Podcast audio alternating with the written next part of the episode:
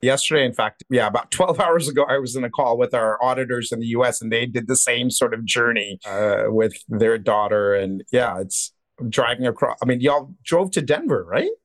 Yeah, we did. We went through uh, Vegas to Nevada, uh, Arizona, Utah, and then Denver.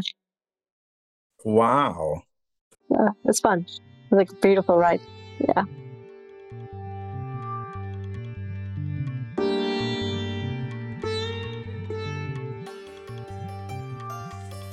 In this episode, we're sitting with Maya Patel from the Tarsadia Foundation. The Tarsadia Foundation has been funding organizations and initiatives in India and globally supporting the most vulnerable of populations. They've been operating for many years in Gujarat as well as globally, supporting organizations on the front lines. Since COVID, they've made a shift in their strategy, really focusing and honing in on participatory grant making and funding organizations that focus on gender, equity, diversity, and inclusion.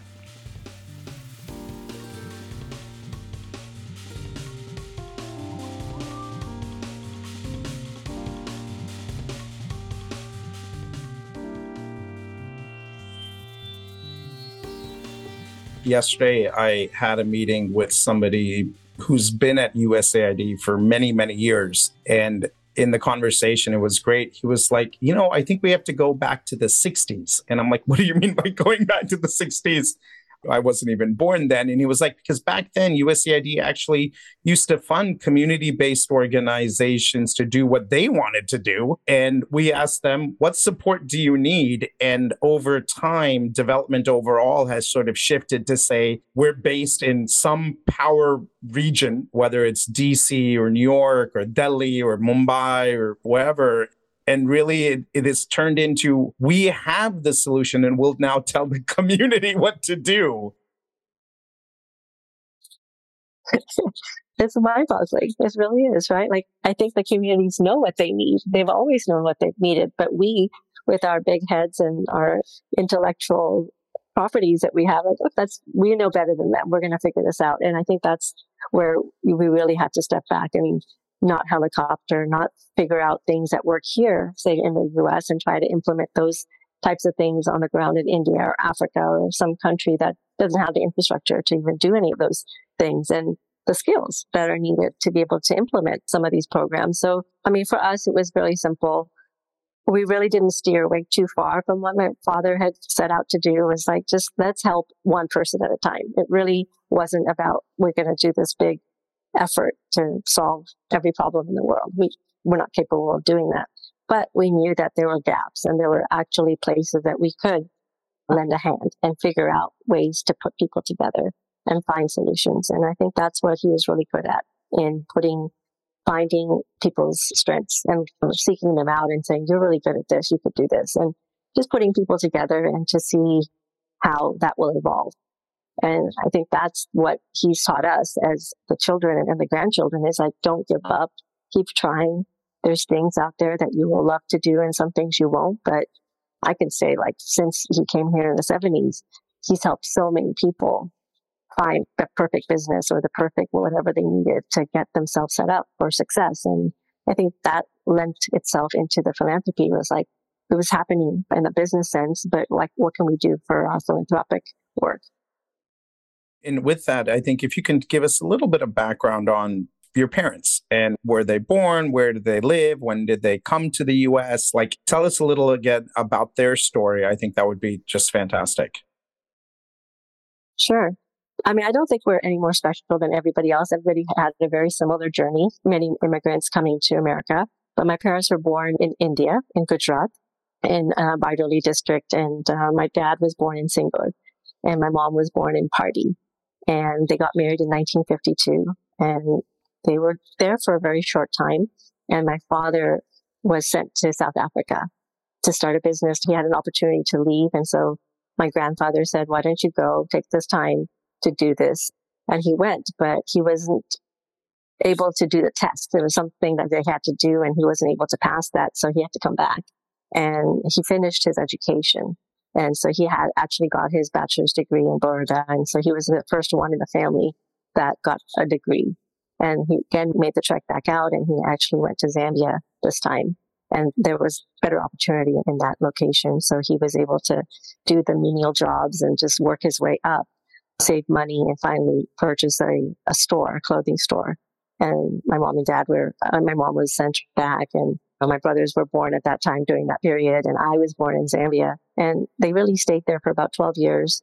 My father was flying to Hong Kong and to different parts of the world to gather materials and clothing, textiles and whatever was needed at that time in Zambia. And then he would refurbish those items into clothing for the community. And he was one of the first ones to build a sewing center and to start having and employing the people of the local community to start working for him to get them a job and then sell the products. And so he was very good at that. He was very good at putting things together and he had a knack for it. And he always also very undercut everything. That's one of the things my dad is really good at was like, how can I make more money? How, what do I need to do to like, you know, get that extra cent or whatever it is? So, but he figured that out. I think he was good at what he did. But by the time that the 70s came around, he was making really fairly good amount of money, but it was not a place to be. That time people were getting, it was unstable. And so he had to leave. And so he sent my brothers to America. My uncle was here and, you know, said, why don't you take care of my boys, get them into a school and I'll come in a few years when I'm ready. But that happened quite fast. In 77, my mom and my dad and myself moved to California.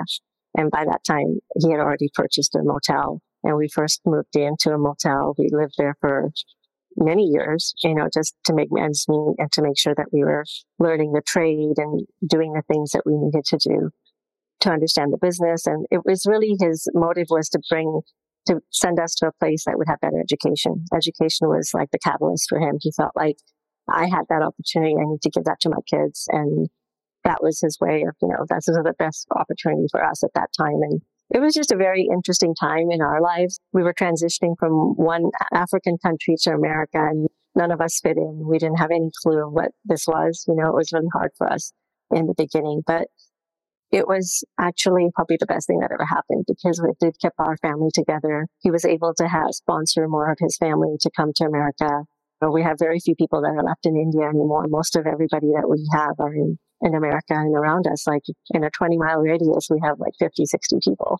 Know, they're all my first cousins and my aunts and uncles. And so it's really, it's beautiful what my parents and my uncles and aunts, what they have accomplished to keep that alive and for our generations to benefit from it. I think for my dad to take the risk of leaving Zambia and coming here, he was very fast in understanding the business aspect of the motels and how to grow that. And so he didn't just stick with one small 25 room motel. He said, okay, well, he did that for a few years. He accumulated a couple more. And then after that, he's like, I better just start building them myself. So he learned how to build his own motels and he did that with a partner, but that was something that was nobody was doing at that time. So he was a trailblazer. He was not afraid of risk. He was not afraid of learning.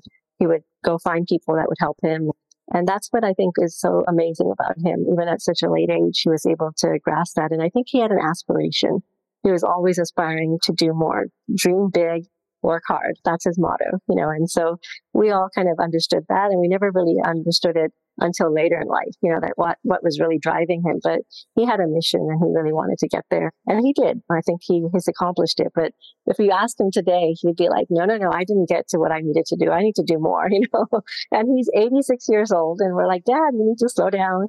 Everything's good. You did everything you needed to do. He goes, no, I still need to work. I have so much more to do. And but we keep asking him to just, can you enjoy yourself? Just have a good time. He doesn't know how because all he's done his whole life is work. So philanthropy has been his conduit and his way of expressing that, uh, the joy of working. So he finds ways, he connects people. He's a big part of the community. And one of the things that they did do when they did come to America was there was a very small community of Indians in Anaheim. And so they started like this Radha Krishna temple and a few people got together and said, okay, we need to have a temple. We need to have a place that we can have marriages and do Navratri and do all our community activities. So a group of them did that, and it, today it's still flourishing, and it's, it's a great community center. And from that, there were more centers that opened up, and he would finance some of those to help get them started. And all it was is like come together, as many people as possible. And he's very, he named one of the centers Sanatan Dharma. So like he's really all encompassing. It's not all about one religion, it's about all religion. Everybody comes together. And I think that's very unique about my dad and mom. They don't think in the terms of like, this is it, this is all we are. They're very open minded, which is kind of hard to find. You know, in the community has flourished because they were open minded and they've experimented and they've kept things going. And after that, it just became the motels became hotels and the hotels became larger. And so it just kind of like just kept going up. And once my brothers got into the picture, there were more larger properties that were being built and there were other investments that were being made. And now that's like, you know, a small arm of what we do. And there's other investments that the whole company and portfolio is in, which is the genesis and the journey, I'd say, of success for our family. And I think it all, it sprouts from my parent taking that risk of coming and having an opportunity to do something and work hard. Definitely. And we've seen this not only in you and your siblings, but your kids as well. And I think, you know, they always say charity begins at home. And, and we've seen this with your family in that aspect.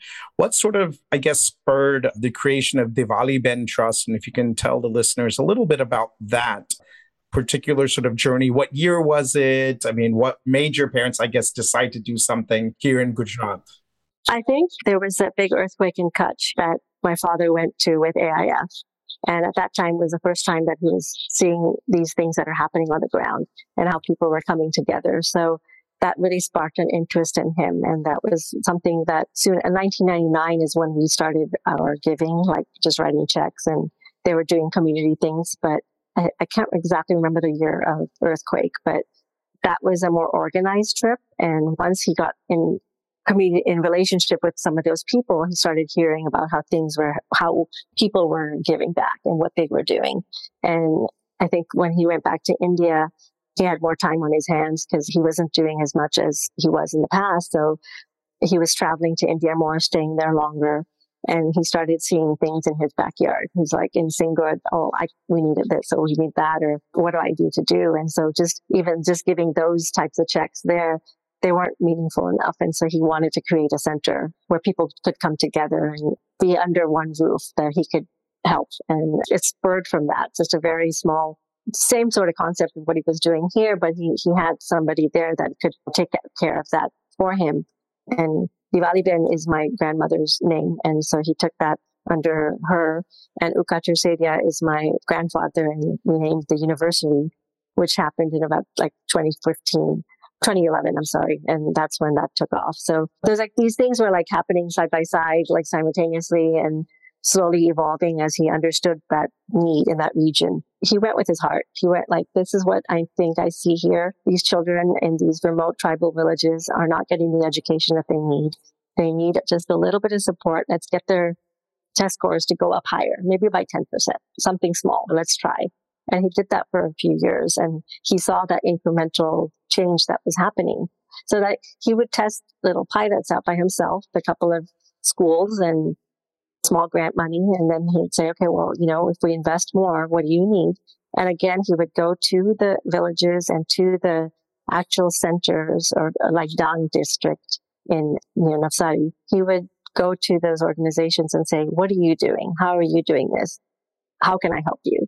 and what can we do together? And so it wasn't like he was just sprouting his ideas out there. He was saying to the leaders on the ground, what do you guys need? How do we do this? And that's what I think we saw that was so wonderful. It was like, it wasn't as if from our perspective, it looked like he was actually just telling them what to do.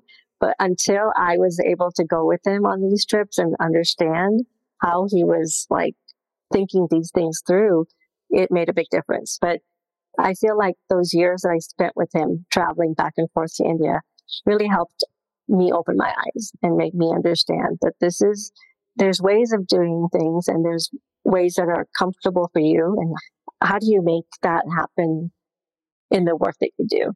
Maybe if you can talk about like one example of a program that Diwali Ben was running that you saw firsthand and you saw the community and sort of what that meant in terms of like how often did the community come? What was that program and what sort of did scale look like? Not in terms of sort of like you said, bragging about the numbers, but more just to give a sense of what Diwali Ben was able to do and continues to do. I think that'll be useful. For one of the programs that dad had initiated was vocational training. So trying to get young women and young men to get jobs. Most of them after ninth grade or 11th grade, they didn't want to continue their education. So he'd say like, these kids are just kind of just here. They need something. They need to make money. They need to contribute. And he would find them just sort of around the villages and he, you know, what are you good at? What do you like to do? And just talking to them, I want to be a beautician or I want to learn electrical. I want to fix phones or something very simple. But what he would do is like find places where they could actually go and start this. And so he would find an abandoned building, you know, and I think it was in Moa. There was a center that was just kind of like didn't have much, but there was an opportunity to like purchase that location he put in some tables. He got the electricity going. He got it started and he had some of the trainers come to this location, had the kids come and get started. Like they didn't have any machinery. They didn't have anything, but they knew that these young people needed something to do. And it's a very simple example. I can't bring it down to a place where I can give you a number, but that was the beginning of one of the centers that they started. And now we have 28 to 30 centers around the same locations uh, with 2000 sewing machines or 5,000 girls that are actually getting their beautician licenses and getting, learning those skills or those trades. So little things started and evolved into larger and larger projects, which kind of happened generically and organically. They didn't have to have a lot of systems in place. So like one by one, he has really solved so many, helped so many young people find their potential and in such an innocent, natural way without overthinking it. You know? Clearly seems that even in the business world, he was very good at collaborating, really good at unlocking the potential of others, because I think that's how anyone is successful in the business world is actually not what they do individually, but how they get the best out of others and realize what they're good at and what they're not good at. And it seems like he just brought that same philosophy here to unlock the potential that existed in these villages and didn't take no for an answer. Took, and it's funny just because I think, like you were saying, and we've spoken about this with philanthropy, I think use the term risk too much, for example, than, than it really is. I mean, your dad is like, I'm buying somebody a sewing machine. What is a risk in that? Like, there's nothing that can go wrong here. That's right. Yeah, it's true. I mean, and these are simple things, right? This isn't, he's not changing some, you know, making some big huge dramatic shift in anybody's life, but it made a difference. That one little thing changed their trajectory, changed whatever they had to do. And it was just somebody that believed in them. You know, at the end of the day, he was giving them an opportunity. He was giving them faith. He was saying, here, I'm here for you. Don't worry about it. If it doesn't work out, come back. I will still take care of you. But it was like that type of relationship that he would have with these young people. And he would have it with the trainers and with everybody. Like just keep doing what you're doing. It's not about the metric. It's not about how much impact have you made. What are you doing right or wrong? But are you doing something? You know, are you actually putting your effort into this? And that's a philosophy that he's had for all of us, his grandchildren. Just do your best. Try the hardest you can. That's all we have. We don't feel like we have this big weight on our heads, even growing up as children.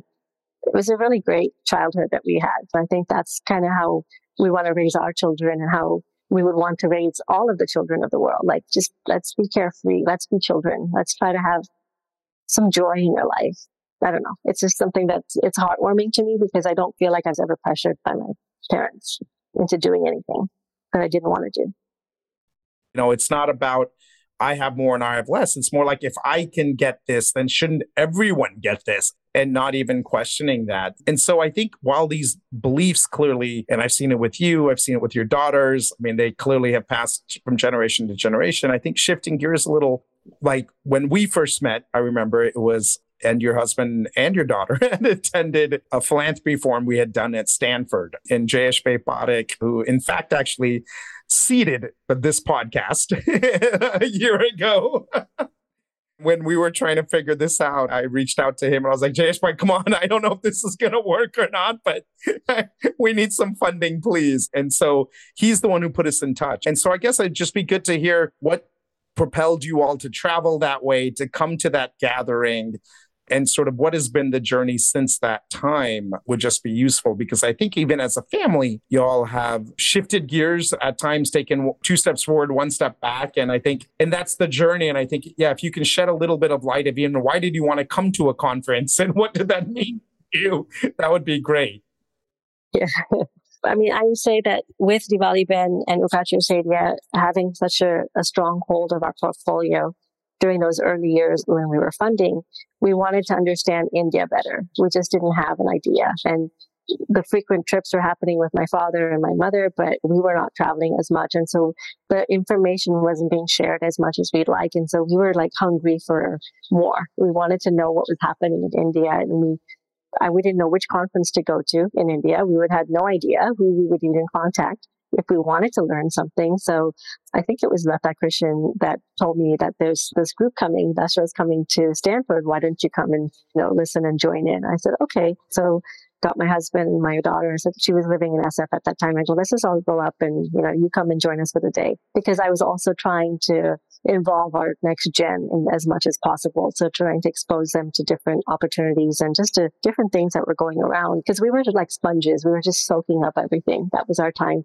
to really learn as much as we could because we didn't have any idea what we were doing. And that's when I met you first and just the speakers and just the way that everybody was talking about India, it felt like outer space. I felt like, oh my God, I had no contact. I just didn't know what was going on and how big some of these issues were. And how wonderful the nonprofits were. You know, I think that was my aha moment of learning about, and you'll have to remind me about who was there because I forget the names, but it was um, somebody from Pune. Pratima. Yeah, Pratima from Shelter Associates.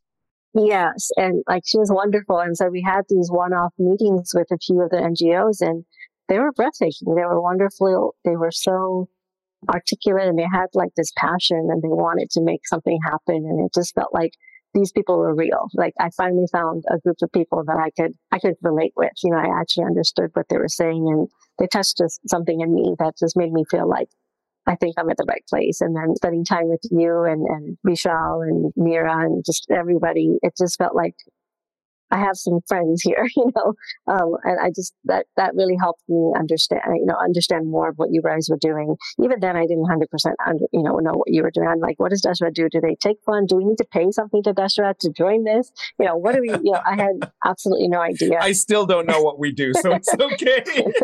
uh, it was a great, great. And it took me years after that Deval to even get you to like I, I, kept telling my dad like hey i got these i met these great people i want you you know meet them let's figure out what we can do with diwali Ben. let's have them come and let's change this and change that and it was you know that it took a long time back and forth about trying to figure out what the best course of action was but I'm happy to say my dad has come on board, you know, uh, many years later, but he has come on board and he's come on board in a big way. And he's very, very appreciative of what you've done. And I think that's one of the things that I got trust and confidence having that partnership with you and having conversations with you and you sharing things with me. And it just opened up a lot of uh, doors for us and opened up a lot of information that we would have never been able to gather uh, if we didn't have you and your papers and all of the data that you collect and the resources that you have are so plentiful. And it's been a great partnership for us. I think to your point, we did work with you for about six years. And I still remember one of the calls we had, and I hope you don't mind sharing, but you were, which I appreciated, were very sort of blunt around, well, I heard this was not that great of an organization. I heard y'all are a little hi fi. I heard you're not in the field. You don't listen to NGOs. And I say that just because I think it'd be great to for listeners to understand real feedback that we do get. And if we have convinced you, what convinced you otherwise? Yeah, I probably have probably shut that conversation out because I thought that was so rude of me. I don't not at all. You're doing this for the communities we serve. So trust me, any feedback is good feedback. Given again, we haven't reached our vision of a transformed India where a billion thrive with dignity and equity. Any feedback is important. And we take it literally with that level of, you're right, we got to work harder. I think, you know, like in philanthropy, all of us all it's like that white tower. Everybody thinks that you're up here and you know you're just like you're untouchable or you have like this, I don't know, you're special. And sometimes like when you work with organizations, they start feeling that way. And it's not like that you were that way, but I think that there was a persona. There was this thing like, oh, Dasra.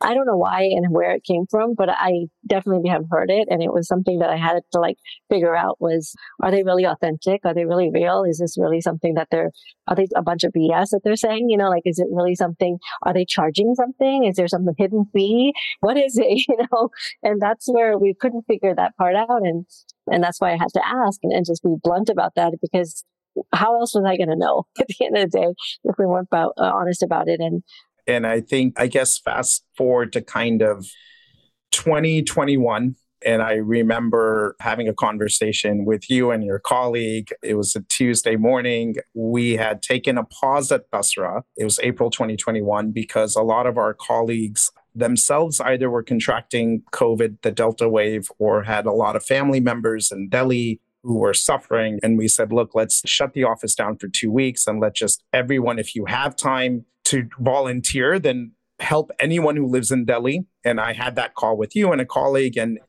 you both were asking, okay, well, given this emergency is occurring, how can the foundation step up and what are the needs? And I think I still recall saying, look, there's urgent needs today and that we need to help out with. But to be honest, a lot of the communities that we're looking to serve or who have suffered the most have been suffering for a long, long time. And so, how do we sort of look at relief? Yes, and put all hands on deck. But then let's think about something sort of medium to long term, because if we don't do that, then the relief is unfortunately just going to be that, which is relief for a certain moment in time, and it's not really going to change. And so I think if you can talk a little bit about where your mind was at, where the family's mind was at, and through, I guess, these conversations, and we've had multiple of them over the year and a half, how you all decided to, for example, go beyond Gujarat and go to other organizations, have sort of a different approach to giving. And if you can maybe talk about what that approach is, that would just be fantastic.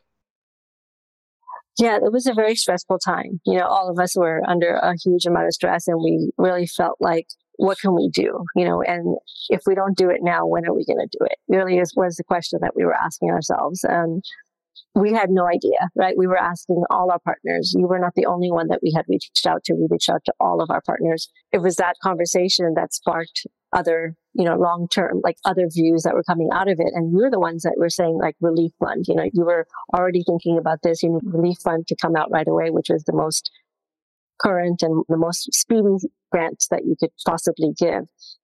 But there was something more that was happening, like, cause there was like so many people that were collecting oxygenators and all of this relief, you know, all of these things that were just like everybody was talking about it. And we're like, we just didn't feel like the front line was getting what they needed.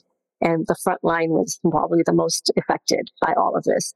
And that's why I think you were the one that was telling, you were giving us the most accurate information that we needed. And it gave us the opportunity to just make decisions quickly. And I think my father was the one that kind of reacted to you when you had said, you know, hey, we need to raise some funds. And Deval's like, Deval, do you remember how my, I mean, yeah, no, no, I remember it vividly because I think we, at the time, we were working with somebody in the Delhi government to get oxygen concentrators. It was two weeks before China was about to shut down for May week. And so we had to place an order literally within 24 hours to get the concentrators into India sooner rather than later. After we had that call, I spoke to you again within 24 hours, had a conversation with you and your dad. And your dad, rightfully so, said, Why aren't Indians stepping up? What's going on? Like we're giving, and again, the community across the world was helping at that time, but he was like, what's happening in India? And that was something that wasn't spoken about and sort of gave me an ultimatum. And I remember that. And I remember 12 hours later speaking to him and saying, look, okay, we've raised money now because of that conversation for 250 of these concentrators and we will get them. The order is being placed, but we need to do more. and like, what does that more mean? for him, the fact that you came back and said, I got it, you know, I think was like a moment of, okay, this guy knows what he's doing. Or he, you know, like, I think he was gaining that trust and he was willing to, to, um, to go through this process that we were we were getting him through like because we were talking about what's long term what is long term resilience what does it mean for this fund and how can we create something that's going to be lasting, right? It's not just a one time. And, and why are we waiting? You know, that was our biggest question to the board and everybody was, what are we waiting for? We need it today. We need to do it now. Why are we being shy about this? And I think that was what changed our thinking was like, we have been giving in our own way, but we were not amping up. We weren't stepping up where we needed to step up. And the approach was in the past, we were asking other grantee cycles and grant mechanisms or NGOs to give us an LOI. Okay, now give us a report. Let's evaluate this. Let's do. And then we're thinking, who are you? they doing this for? Do we like for us? We don't need this report. It's not. You know, I don't need you to go through all that effort to put it down on paper. And then what am I going to do with it? Really, nothing. I only need to hear from you. I only need to see and learn. And I was absorb the information in a different way.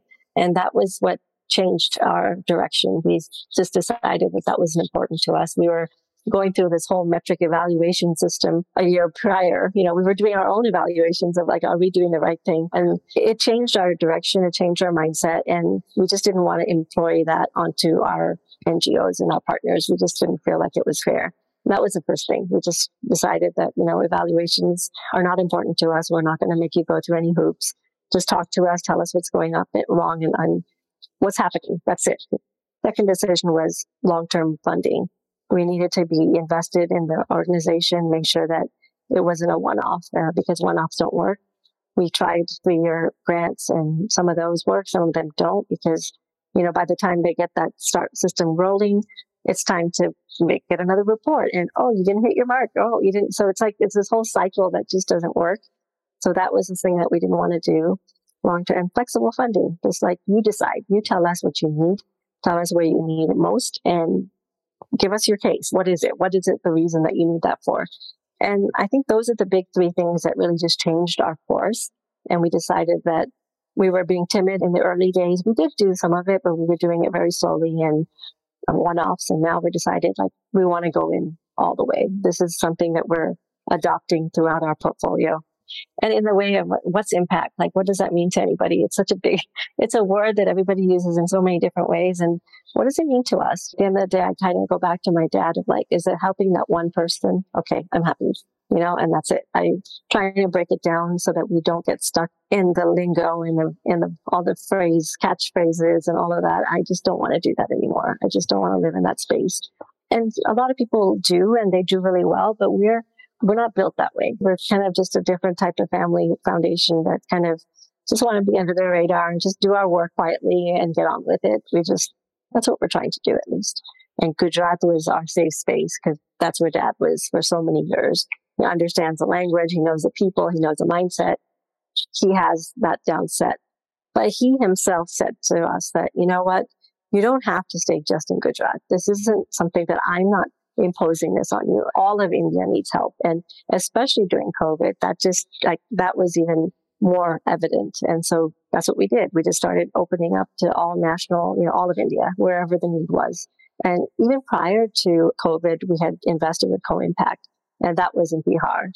That was my first experience in Bihar. My parents have actually never been to Bihar either. So it was to me, I would think it was just what people have told me, what I thought about Bihar. I thought like they were very wonderful. You know, I thought the people were wonderful, very educated. The government was actually helping in at least this situation that we were in and with a grant that we were funding. And it felt like there was a lot of traction there. And so anyway, that my experience within Bihar was meeting an older lady and, you know, we were giving them the last mile grants and it was a, it was a goat and a couple of plants and for her backyard. And that changed her. She was a widow. She had just lost her husband. And these are the kind of things that helped me understand that it doesn't matter whether you were in Gujarat or in Bihar or you were in Delhi or wherever you were in all of India, the needs are the same. The people are the same and there's no difference. I think another thing that the Tarsadia Foundation has done for years has been giving back in America as well. If you can maybe talk a little bit about some of the things that you have contributed to in the US, that would just be fantastic.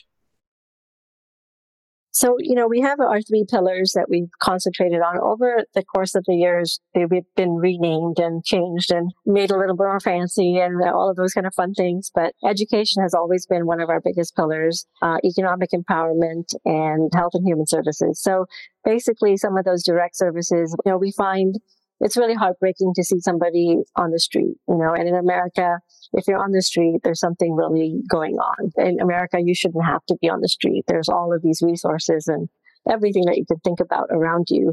And so that really touches our hearts. And us being in the hospitality industry, we always felt like we know how to house people. You know, we could get them a room. There's some way of getting something, put a shelf, you know, yeah. So that just was like a no brainer to me. And so I always have tried to I kind of get pulled to that sector and to try to help those people.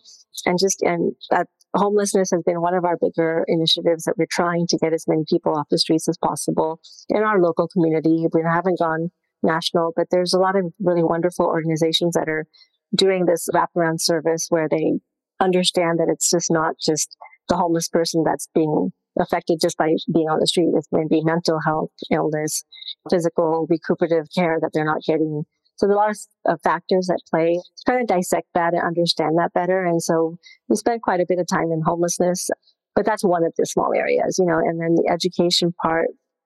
We've got a lot of big brothers, big sisters, boys and girls club, a lot of organizations that work with teens and youth and try to get them to, most of them are in underserved communities that don't have the resources. So trying to get them to get to college try to graduate a two year college or try to get them into a training program so that they have that, they're the first generation students in these local communities that can get them out of that circumstance. So that's a couple of those. We've done a lot of work with Grameen Foundation and Grameen America and WES, a lot of these micro loans that we give to women so that they can start their own businesses and get on their feet and whatever they need.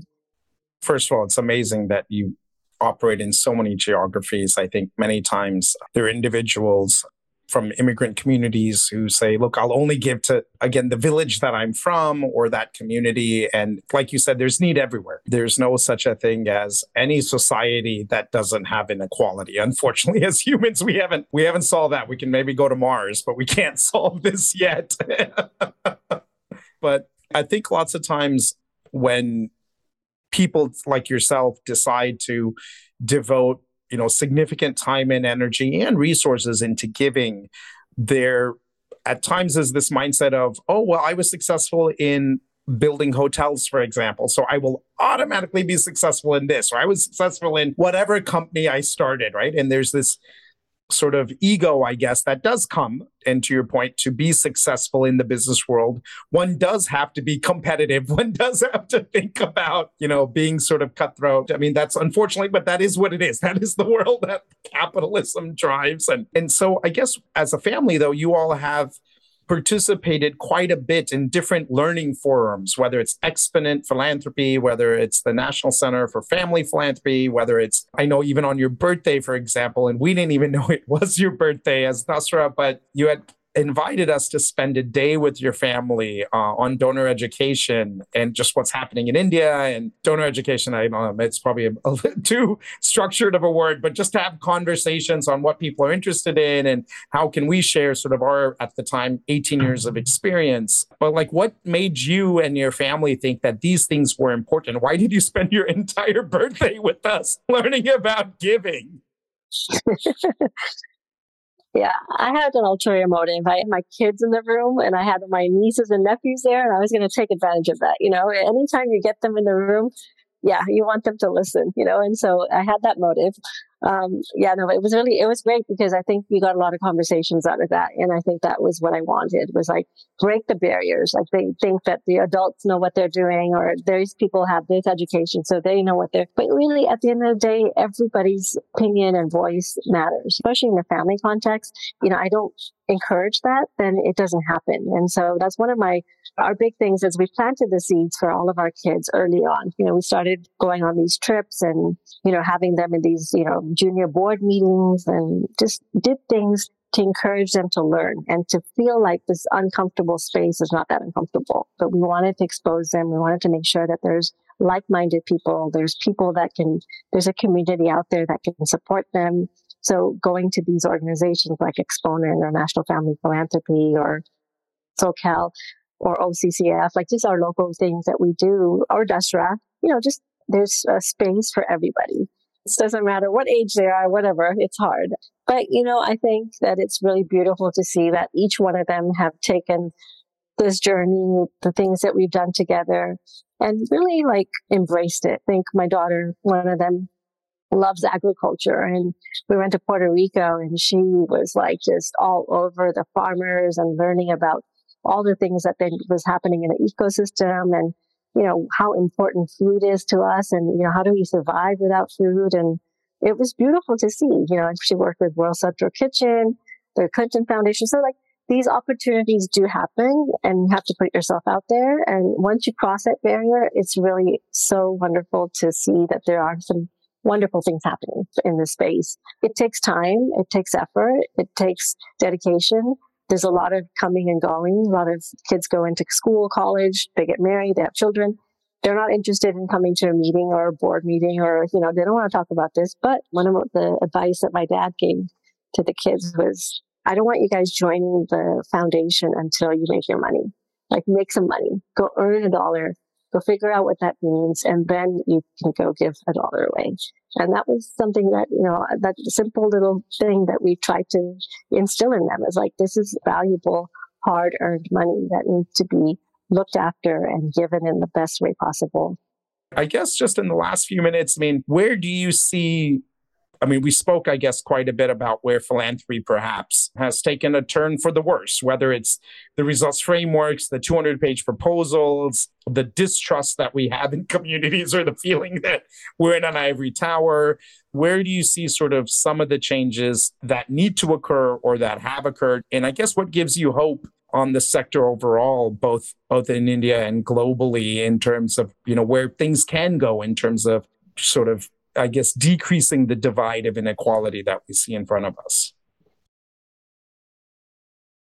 The gender issue is a huge one. I really think that, I mean, this is really horrible to say, but like even in our own organization, there's very few women, right? And it's like we're always trying to I'm always telling my brothers, we need more women. There need to be more women in the organization. And, and they've heard that and they're, they're adding more. But it's a slow journey. It's not like overnight. It doesn't just happen just like that. And it's like a mind shift that has to happen on that table. And so I think the thing that I've learned most is that being having a very heavy woman centric family, we have opinions and we have energy and we have the ability to do just as much as they're doing and be just as successful. And I think that's the confidence that we need to express and to give other women and to like I think I've heard this a lot of times where like women are like, oh, women to women shouldn't be enemies. Like you're my, you know, come on, like you're my buddy. Like let let me help you. And I think that's the shift that's happening around our families. Is like there's no competition here. We need to all help each other. And you know, if I help you, you're going to be able to do better in this. And let's piggyback on this and let's figure out what we can be the best of ourselves. Diversity on board, diversity around the table again is another a lot of our organizations, I'm probably the only one that's the brown person in the room, you know, and that's, that's something that needs to change quite a bit. I also think that the approach of how we're giving and what are we asking of our NGOs, that's what needs to change drastically. And I think we're taking steps towards that and giving them the power to make the decisions, bringing them on board, having them have a seat on the board, I think is going to be immensely helpful and helping them build capacity. If they don't have that particular skill set, then we need to figure out how, what to do to enhance it to give them that support. These are the kind of things I think that are changing and shifting for us. I think that there's hope. like you said, like there, we have to always have hope. One of the questions that we always ask ourselves is that all of this time, all of this funding, all this money, all this brain power, why are we having the same problems? Why are we still in the same place? When are we going to move away from this? And it's so hard to tackle. And sometimes it gets, you know, overpowering. Like it's hard for us to like, okay, now are we going to try this again? How many more ways can we try to rethink this when it could be something really quite simple and maybe we're not looking at it from that perspective. So I don't know. That's kind of how I feel. I just, uh, I have hope, but I'm also, I'm hopeful for the next generation. I'm hopeful that they are going to be the ones that are going to really take charge in a way that they don't have to have that burden of the adults or like the last the previous generations putting that burden on them. Maybe they can have a clean slate. Maybe they can rethink things and change things and take it from there. Thank you, Maya. This has been fantastic. I really appreciate your time, your honesty, your authenticity. like I told you, there's no need to prep.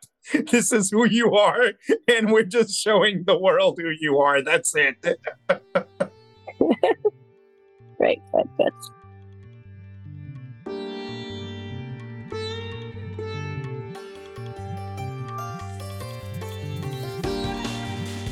To know more about the show, our guest, and their work, go to dasra.org slash NCE. To know more about the Rebuild India Fund, go to rebuildindiafund.org. If you like No Cost Extension, don't forget to subscribe